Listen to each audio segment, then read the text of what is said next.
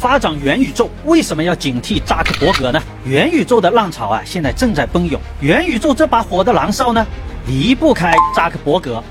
那么他为什么要这么费尽心思的去鼓吹这个元宇宙呢？元宇宙想要发展，靠扎克伯格他讲故事这样的方式能成功吗？大家好，我是根哥。陈其要职，树其根本。今天我来和大家讲讲扎克伯格这么努力想要打造元宇宙背后真正的原因。今天根哥会深入的带大家来揭秘。话说这个小扎同学啊，之所以要推出元宇宙的概念，核心原因就在于 Facebook 的股价。大家如果了解华尔街这些资本家的游戏，就能够明白，在华尔街的资本家眼中，不论是来自哪个国家的企业，只要你能用实力与事实。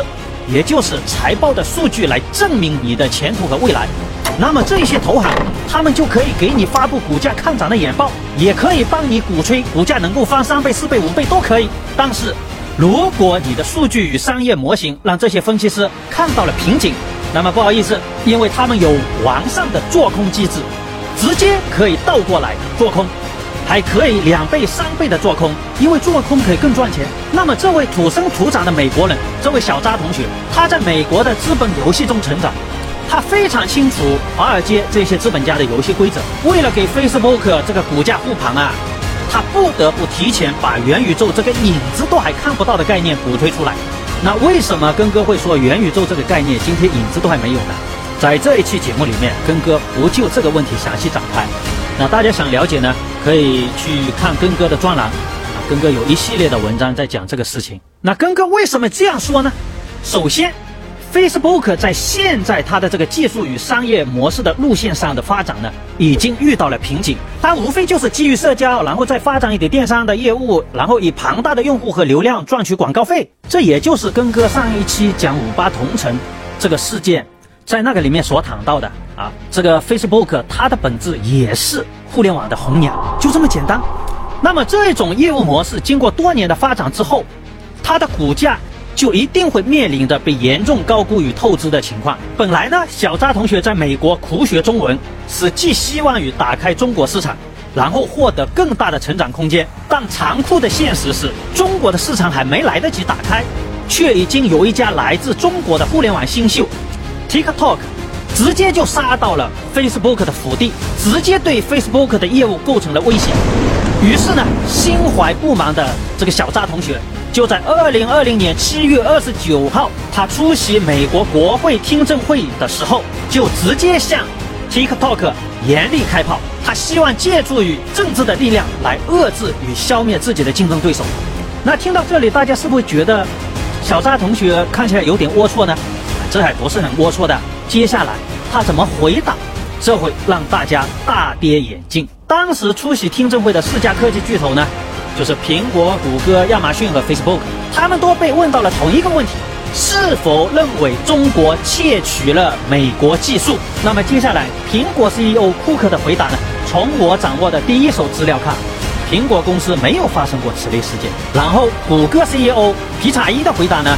据我所知，谷歌也没有发生过。那亚马逊的 CEO 毕索斯说，只是从报道上听说过窃取技术，亚马逊没有发生过。然而，就是这个从来没有跟中国合作过，也没有在中国发展过业务的 Facebook CEO 这个小渣同学，他连作为人最基本的诚实这条底线也不要了，直接当众说这是毫无疑问的。那讲到这里，大家似乎就明白了。如果要指控中国有窃取美国技术的，苹果、谷歌、亚马逊都有资格，唯一没有资格的就是扎克伯格，因为他从来没有跟中国发生过业务。当然，后来的事情呢，大家也就知道了。因为小扎同学在国会上的这样一个赤裸裸的谎言，特朗普政府就开始利用国家的力量来帮助 Facebook 打压 TikTok。但是最终呢？TikTok 还是以正义赢得了这场较量，但这也恰恰反映了 Facebook 当前发展遇到疲软。小扎同学已经意识到了一个现实的问题，就是无论他再怎么编什么样的增长前景，华尔街的投资者们都会本能的思考 TikTok 对 Facebook 用户和流量的挤占，并且在美国的科技巨头中，如果把苹果、谷歌、亚马逊和 Facebook 这四家放在一起。有一点常识的人都能知道，Facebook 和谷歌、苹果、亚马逊根本就不在一个 level 上。就如同我们今天无法把阿里、京东、腾讯这些公司拿去跟华为做比较是一个道理。苹果、谷歌、亚马逊全部是投入了巨资在硬核的前沿技术研究和探索上，而小扎同学呢，到今天才出来鼓吹说自己要搞 AI 语音助手，然后来进入元宇宙。大家有没有觉得有点好笑？人家苹果的 Hi Siri 都已经用了那么多年，小扎同学现在才想起来要搞点有技术含量的事情。所以，对对于华尔街的这些投资者们而言，他们曾经选择投资 Facebook 的核心，就是对于这个基于新社交模式未来的潜力和预期。扎克伯格也很清楚这个问题。如果他不在 Facebook 出现增长衰退之前，搞出一个更具有说服力的故事来说服华尔街的话呢，那么等待他的就是一个残酷的现实，那就是被华尔街的投资者们抛弃。于是，扎克伯格为了向华尔街证明自己商业帝国的增长实力，刚好叠加了疫情。就让本来已经遇到了增长天花板的 Facebook 又有了一次用户增长的机会。但是这疫情都进入到第三个年头了，大家也会对泡在 Facebook 上的勾搭产生厌倦。更何况全世界都还不能像过去一样的自由流动。那么此时你就是在 Facebook 上勾搭成功的跨国爱情又能怎么样呢？何况很多诈骗犯现在正在利用 Facebook 能够勾搭跨国爱情。然后以爱情的名义在实施诈骗。那么在这样的一种危机与欲望的驱使下，小扎同学就在尝试了一系列的收购，多没有见到实质性的商业拓展效果之后，就下定决心编造一个更大的故事。而他为什么要编造这样一个元宇宙的故事呢？其实他要造出这样一个名词概念的核心目的就是两个，一个呢就是为了借机忽悠和说服华尔街的投资人。让他们能够相信，当前来自 TikTok 的挑战不重要，Facebook 已经找到了一片无边无际的新天地，那就是元宇宙。另外一方面呢，就是借机把元宇宙这个概念炒红，让更多的公司投入研发费用，协助他一起探索元宇宙，帮他实现底层技术架构的搭建。当然了，如果在这个过程中能够顺道把中国的公司也忽悠到沟里去，那就更好了。那么现在问题来了。华尔街的分析师们会相信扎克伯格这套关于元宇宙的忽悠吗？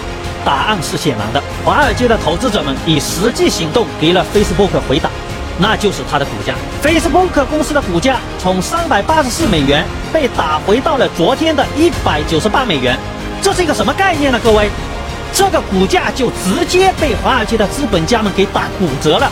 直接打回到三年前，也就是二零一九年时候的股价，甚至连外星人马斯克都对于小扎同学搞的元宇宙概念直接喊话说，元宇宙现在更像是一个营销流行语，而不是现实。显然，华尔街是理性与冷静的，但中国的投资者们却不一定是。至少从现在来看，我们似乎陷入了扎克伯格的元宇宙陷阱。其实，从二零二零年七月二十九号美国国会听证会的这个事件开始，我们就应该非常清楚地认识到扎克伯格的本质：一个为了自身商业利益可以向全世界公开撒谎的人，这种没有基本品质底线的人，他所构建与包装出来的概念。到底有多大的陷阱？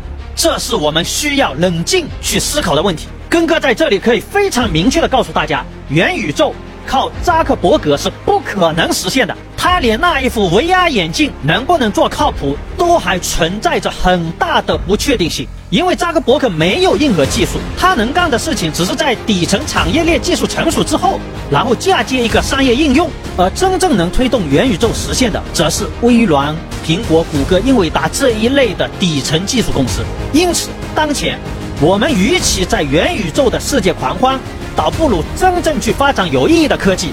从中国芯片产业发展的曲折道路与教训中吸取教训，我们务必要聚焦在底层产业链技术的研发支持与探讨中，这才是当前有关元宇宙产业应该有的样子。这期节目就跟大家探讨到这里，我是陈根，陈起要旨，竖起根本，我们下期再见。